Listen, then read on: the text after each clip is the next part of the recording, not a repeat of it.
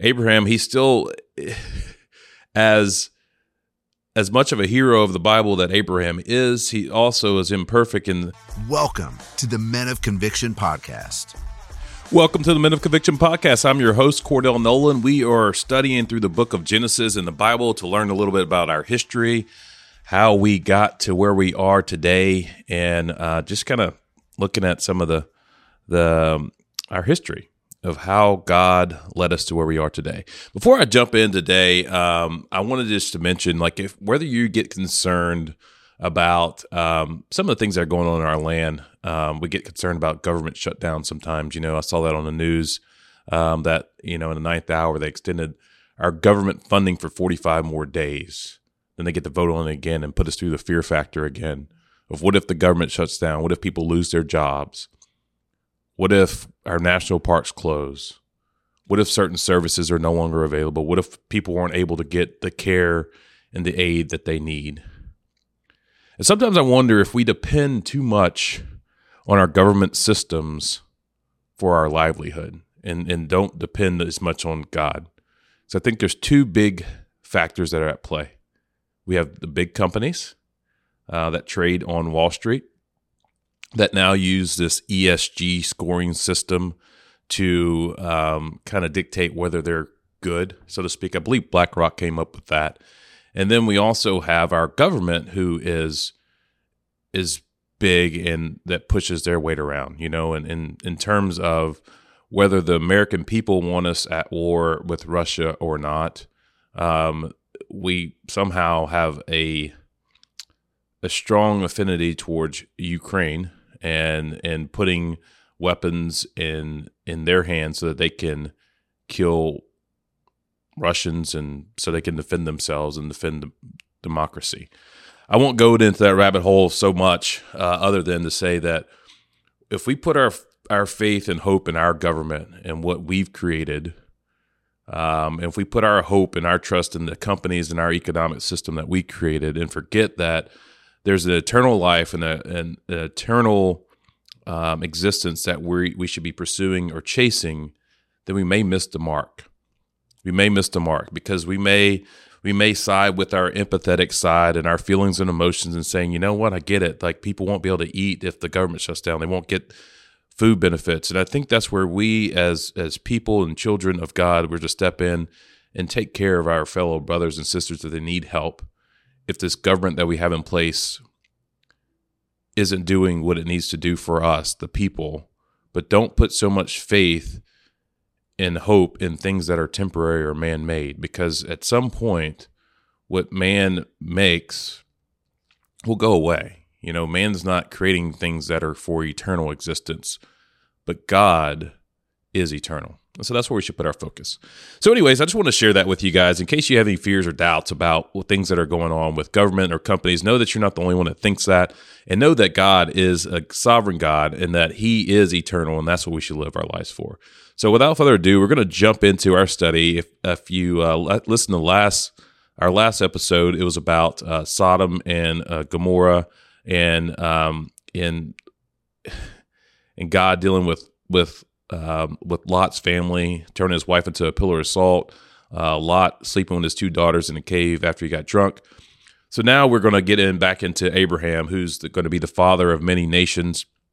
Uh, I was reading some commentary that that Abram, his name was changed, changed to Abraham, and Sarai was her name was changed to Sarah because ha in uh, the Hebrew language was for breath, and so he's giving the breath God is changing Abram's name to Abraham, huh, and Sarah, Sarai to Sarah, huh, giving them the breath of God because they're going to be they're going to give birth to a son Isaac, who eventually um, will lead to our Savior.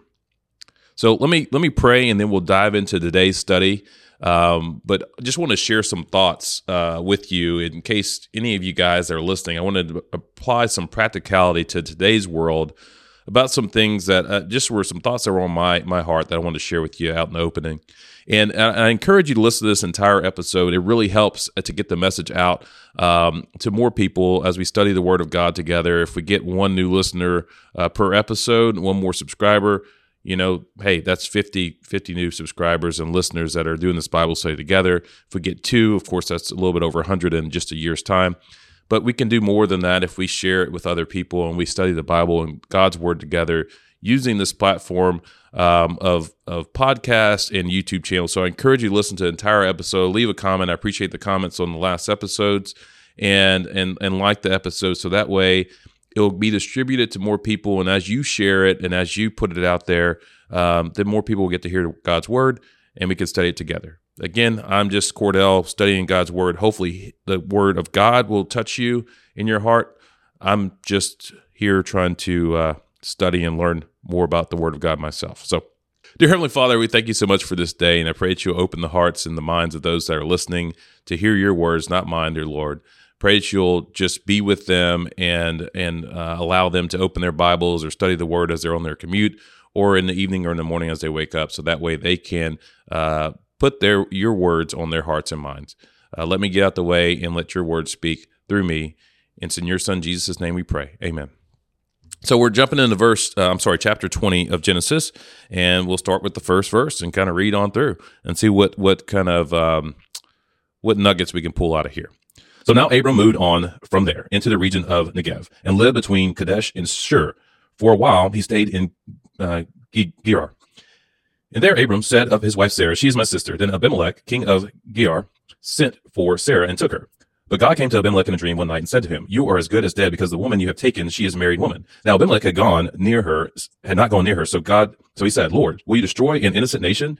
Did he not say to me, She is my sister? And didn't she also say, He's my brother? I have done this with a clear conscience and clean hands. Then God said to him in a dream, Yes, I know you did this with a clear conscience, and so I've kept you from sinning against me. That is why I did not let you touch her. Now return the man's wife, for he's a prophet, and he will pray for you, and you will live. But if you do not return her, you may be sure that you, you and all yours will die. Early the next morning, Abimelech summoned all of his officials, and when he told them all that had happened, they were very much afraid. Then Abimelech called Abraham in and said, What have you done to us? How, how have I wronged you that you have brought such great guilt upon me and my kingdom? You have done things to me that should not be done. And Abimelech said to Abraham, What was your reason for doing this? Abraham replied, I said to myself, There is surely no fear of God in this place, and they will kill me because of my wife. Besides, she is really my sister, the daughter of my father, though not of my mother, and she became my wife. And when God had me wander from my father's household, I said to her, This is how you can show your love to me. Everywhere we go, say of me, He is my brother. Then Abimelech brought sheep and cattle and male and female slaves and gave them to Abraham, and he returned Sarah, his wife, to him. And Abimelech said, My land is before you. Live where you, wherever you like. To Sarah, he said, I am giving you your brother a thousand shekels of silver. This is to cover the offense against you before all who are with you and are completely vindicated or you are completely vindicated. Then Abraham prayed to God, and God healed Abimelech, his wife, and his slave girls, so that they could have children again. For the Lord had closed up every womb in Abimelech's household because of Abraham's wife, Sarah. So we have Abraham here in this verse. He had left, um, left the area where Sodom and Gomorrah. I don't know why. Maybe because it was destroyed and ruined. He didn't want to look at it anymore, and he settled in this new this new land.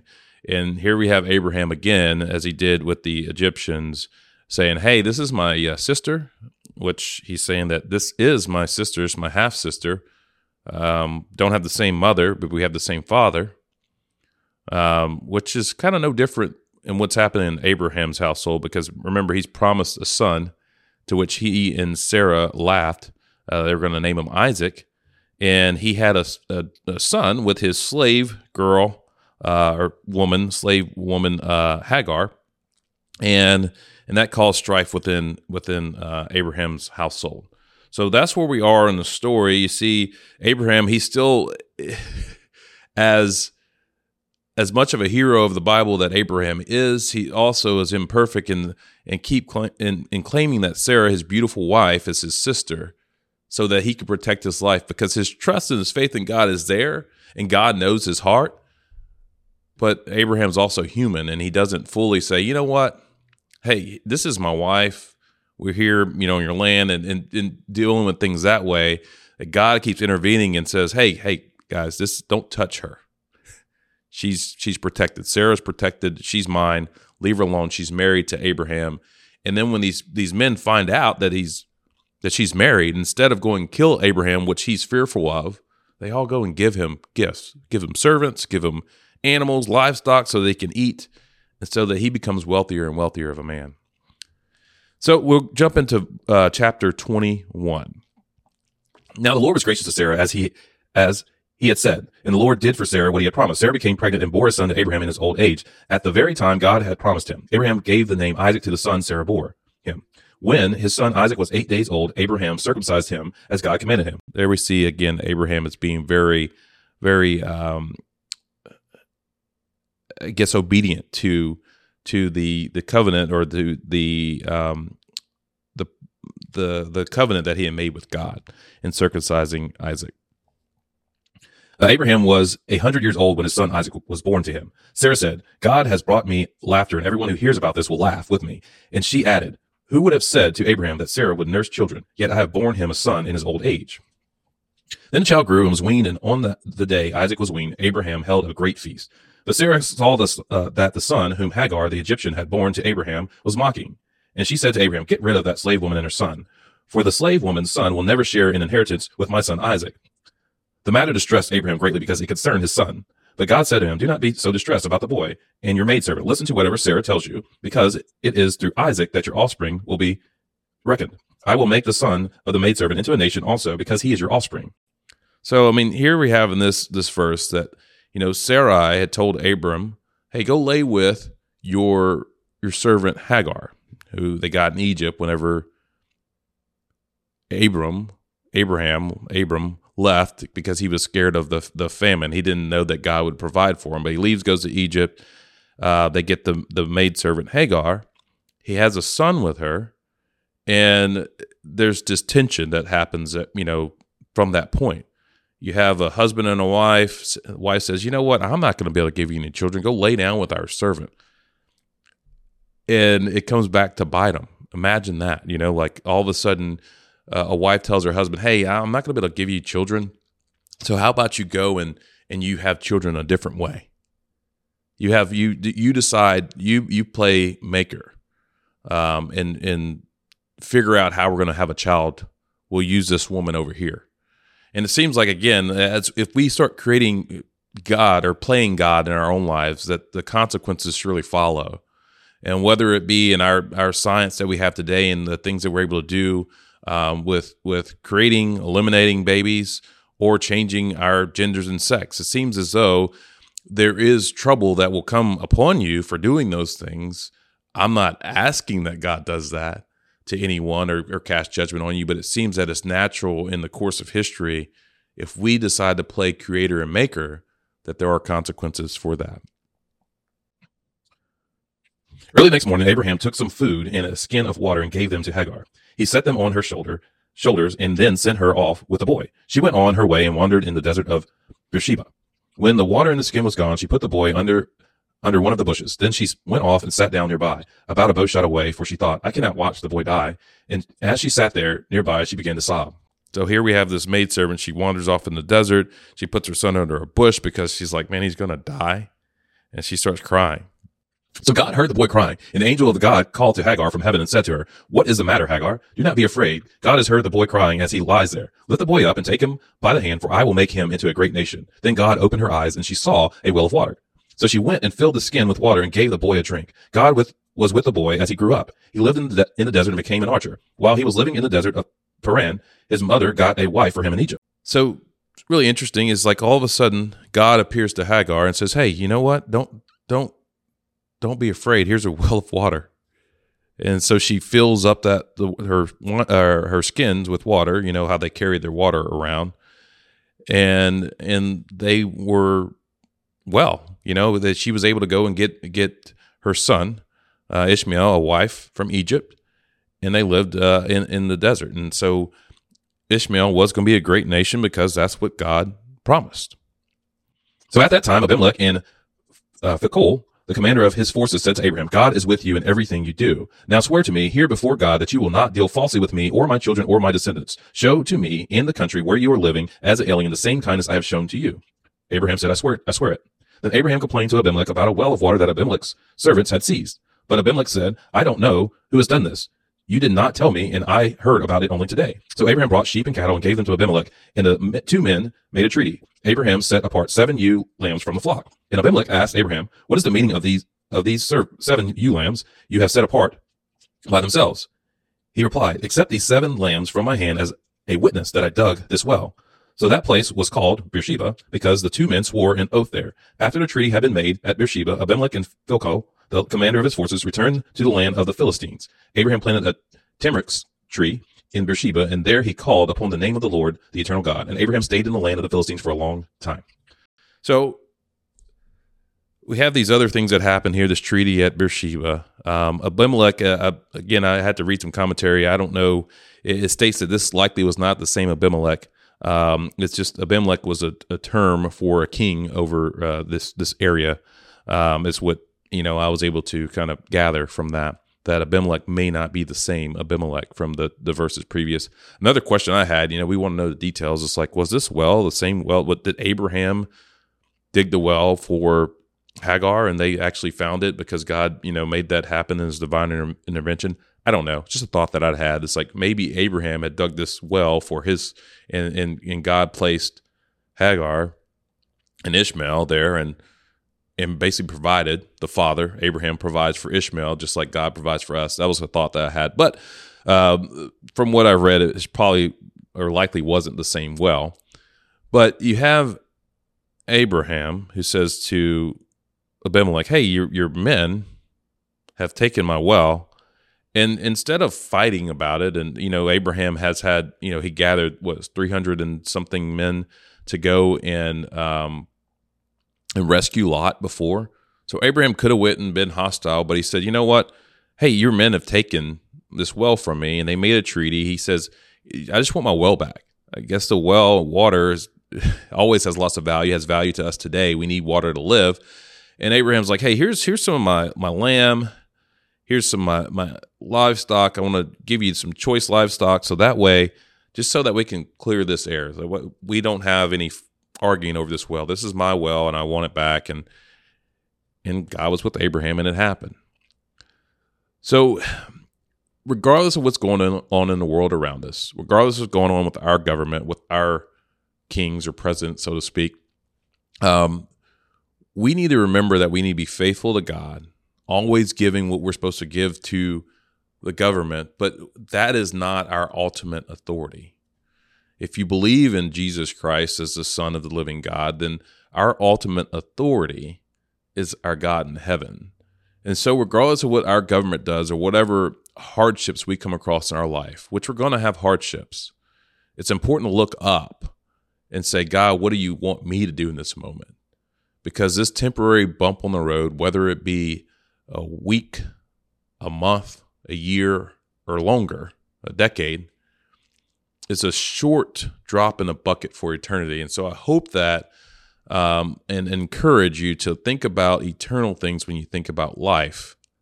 So that way you live a life that is on purpose and with intention, and you know that the hardships and struggles that you may have today of a government shutting down, a big corporation laying people off, as they control more and more of our lives that in reality we we don't answer to the corporation our company. We don't answer to our government so to speak that they may impose penalty or make our lives more difficult but we don't answer to them ultimately. We answer to a a living god. So i'm going to close this out in prayer and hopefully you enjoyed uh, chapters 20 and 21 in genesis. It's not as a, as it's eventful it's very eventful. It's not as eventful as the previous chapters with so much um, sex and everything going on back and forth, but it's it's it almost seems a little bit drier, right? As you move on from one um, one chapter to the next, but at the same time, you have this promise of God saying, "Hey, Abraham, I want to make you the father of many nations. You're going to be the the father of many nations, and he gives them the promise to his wife Sarah. They they have a son Isaac, and I think that that's something that is is very very uh, substantial in the study of the Bible. So, dear Heavenly Father, thank you so much for this time that we spent together, and thank you for your word. I pray that you'll you'll allow these words to to rest on the hearts and minds of those who listen. Um, pray that you'll just allow me to be the vessel that gets the message, your word, to them, um, and and pray that you'll do your work in those that hear it. And it's in your son Jesus' name we pray. Amen. So this has been the Men of Conviction podcast. Please like, share, and subscribe. I'll remind you to do that again. Leave a comment. Um, so that way we can continue to spread the, the, the message, this historical book that shows how we all got here, why we're here. Uh, this has been the Men of Conviction podcast. We'll catch you next time. We're out.